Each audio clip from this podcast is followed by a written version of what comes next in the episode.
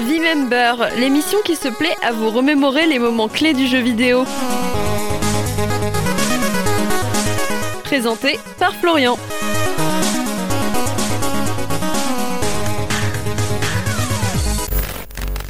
Pour l'épisode d'aujourd'hui, je vous propose de revenir pour un temps du côté des productions Nintendo ainsi que de leur console phare, la NES, de sorte à aborder un autre monument vidéoludique de la fin des années 80, Metroid. you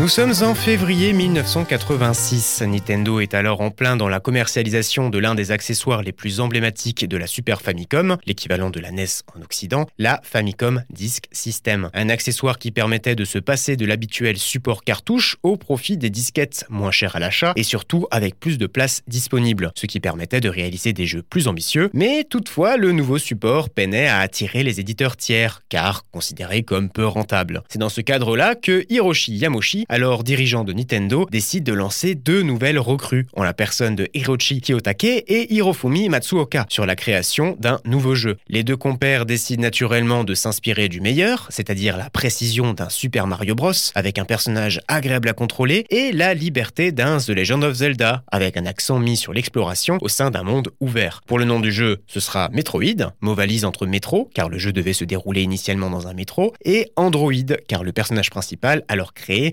ressemblait à un androïde.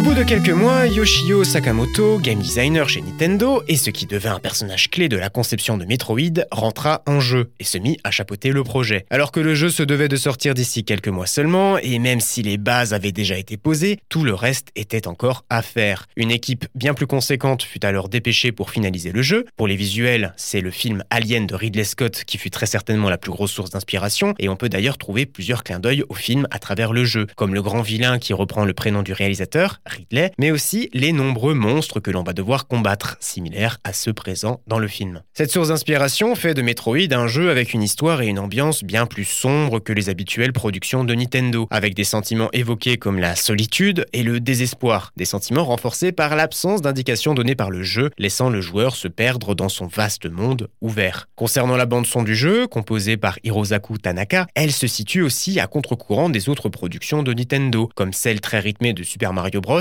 et celle plus épique de The Legend of Zelda. Pour souligner l'atmosphère du jeu, le choix a été fait par Tanaka de mettre l'accent sur l'absence de son au sein des musiques, ce qui était à nouveau une volonté de s'inspirer d'Alien et de ces moments plus calmes propices à la mise en place d'un cadre horrifique.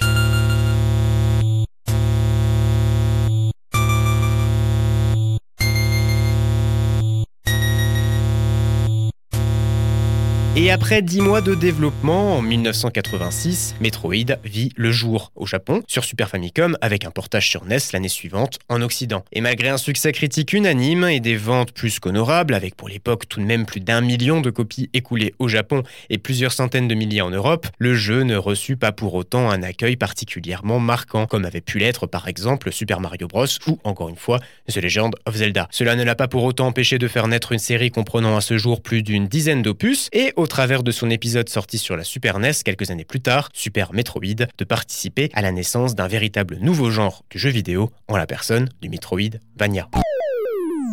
C'était V-Member, l'émission qui se plaît à vous remémorer les moments clés du jeu vidéo. Rendez-vous au prochain épisode pour un nouveau bain de nostalgie teinté de culture vidéoludique. Prenez soin de vous.